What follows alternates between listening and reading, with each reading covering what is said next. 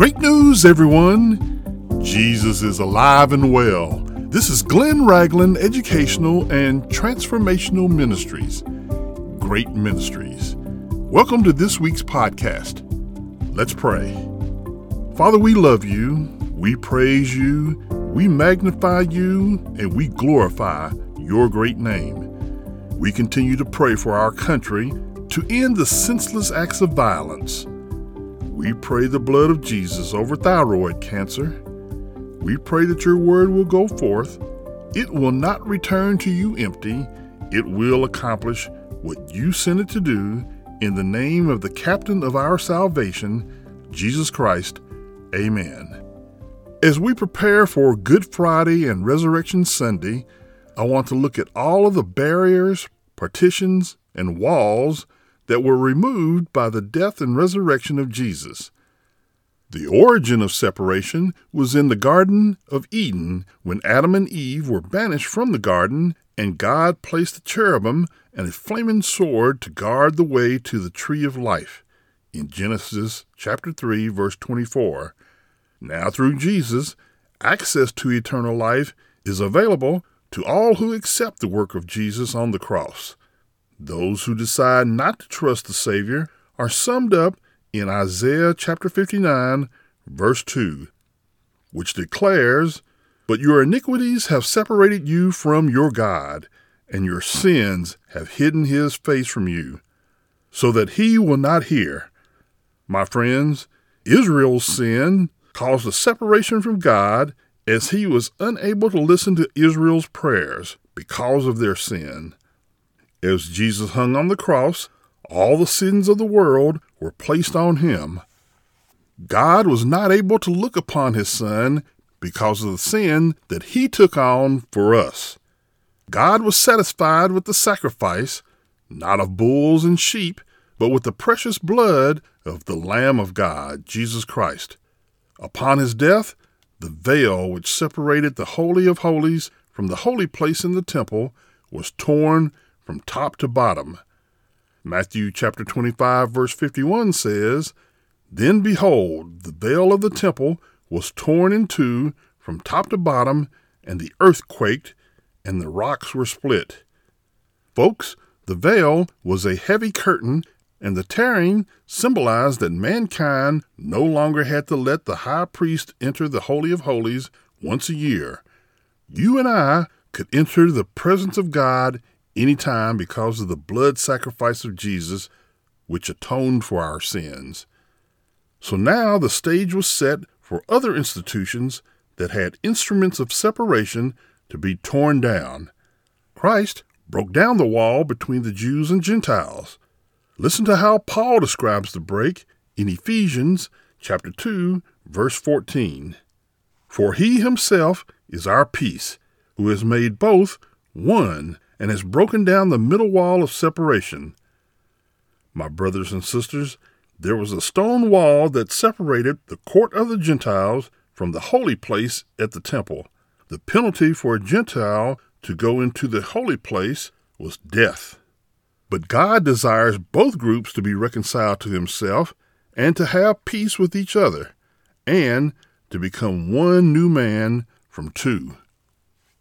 My friends, here is a barrier breaking scripture found in Galatians chapter 3, verse 28. It says, There is neither Jew nor Greek, there is neither slave nor free, there is neither male nor female, for you are all one in Christ Jesus. My comrades for Christ, in God's kingdom, human distinctions lose all significance. Race is erased, slavery is abolished, and the sexes are eliminated. God only sees one thing when He looks at us, and that is we have been conformed to the image of His Son, Jesus Christ. Today, in Orthodox Jewish synagogues, the men and women sit separately, while in the Reformed synagogues, they sit together. Thank God that Christ is seated in heavenly places, and as believers, that means that we will be seated with Him as well. Now that's a hallelujah moment. Praise God. My friends, the rich and the poor will not have an economic wall between them, as Proverbs chapter 22, verse 2 proclaims, The rich and the poor have this in common the Lord is the maker of them all. Folks, in God's kingdom, both groups are equal. Another barrier that has been expunged was when our dead spirits were filled with the Holy Spirit when we gave our lives to Christ. Listen to what Paul writes in Romans chapter 8, verses 9 and 10. But you are not in the flesh, but in the Spirit, if indeed the Spirit of God dwells in you. Now, if anyone does not have the Spirit of Christ, he is not his. And if Christ is in you, the body is dead because of sin, but the Spirit is life because of righteousness. Now, that's another hallelujah moment. My brothers and sisters in Christ, the barrier between a life ruled by the Holy Spirit and a life ruled by self is broken when we accept Jesus and allow the Holy Spirit to take charge. So the question is do you have the Spirit of Christ? Paul goes on to write in Romans chapter 8, verse 13 For if you live according to the flesh, you will die. But if by the Spirit you put to death the deeds of the body, you will live.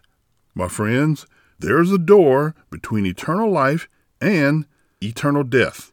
You must choose to walk through the door in the Spirit. If you think that you can remain neutral, that is still a choice, the wrong choice. Jesus is standing at the door knocking in Revelation chapter 3 verse 20 not answering the door is refusing to let Him into your life. When you open the door to your heart and let Him in, it will be the greatest event in your life. One of the biggest barriers here on earth is the ocean. The seas separate us, and there will come a time when they will no longer keep us in a restricted space. Revelation chapter 21, verse 1 says, Now I saw a new heaven and a new earth and the first heaven and the first earth had passed away. Also, there was no more sea. My friends, the oceans that separate us also provide the basis for God's water cycle.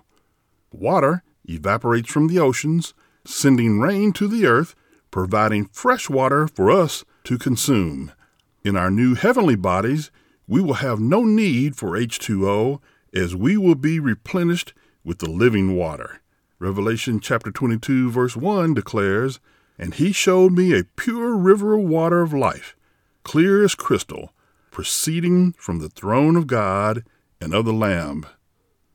My friends, another barrier that has been canceled is our ability to come out of darkness into the marvelous light. Ephesians chapter 5 verses 8 through 11 says it this way, For you were once darkness, but now you are light in the Lord. Walk as children of light, for the fruit of the Spirit is in all goodness, righteousness, and truth, finding out what is acceptable to the Lord, and have no fellowship with the unfruitful works of darkness, but rather expose them. My comrades for Christ, before Jesus brought light into the hearts of men, most preferred to live in darkness, lost forever. But you can choose to break free from the darkness today by accepting Jesus as your Savior. My brothers and sisters, the barriers were lifted because of the sacrifice of Jesus on the cross. But Jesus wasn't alone at the crucifixion. Two other criminals were hung on either side of Jesus. One man was hardcore with unbelief, while the other recognized his sins and believed that Jesus could save him. Luke chapter 23, verses 39 through 43, records the narrative. Then one of the criminals who were hanged blasphemed him, saying, If you are the Christ, save yourself and us. But the other, answering, rebuked him, saying, Do you not even fear God, seeing that you are under the same condemnation? And we indeed justly, for we receive the due reward of our deeds. But this man has done nothing wrong. Then he said to Jesus, Lord, remember me when you come into your kingdom. And Jesus said to him, Assuredly, I say to you, today you will be with me in paradise. My friends, the first thief hung on the cross of sin and died in his sins. The second thief hung on the cross of sorrow, but confessed his sins and repented. We have the same opportunity as the two thieves. Both were guilty of sin, just like us, but one made the correct choice and will live in eternity with Jesus. Will you make the correct choice today? The obstacles to eternity have been eliminated. Let's pray. Father, we thank you again for sending your Son Jesus to die on the cross for us, to clear the way for us to live with you forever. We continue to pray for the unsaved that they will make the correct choice and trust you while there is still time. In the name of the Lord from heaven, Jesus Christ, amen. You can accept Jesus as your Savior right now. Go to our email address, hello at greatministries.org, and type in Jesus Save Me. That will be your confession of faith. I will reach out to you with the next steps. I continue to encourage you to find a good Bible teaching church, send your prayer request, your praise reports, and your comments to our email address, again, which is hello at greatministries.org. Please continue to pray for Great Ministries and share us with your friends, your family, your loved ones, and the unsaved. Stay safe, be blessed, and have a great week.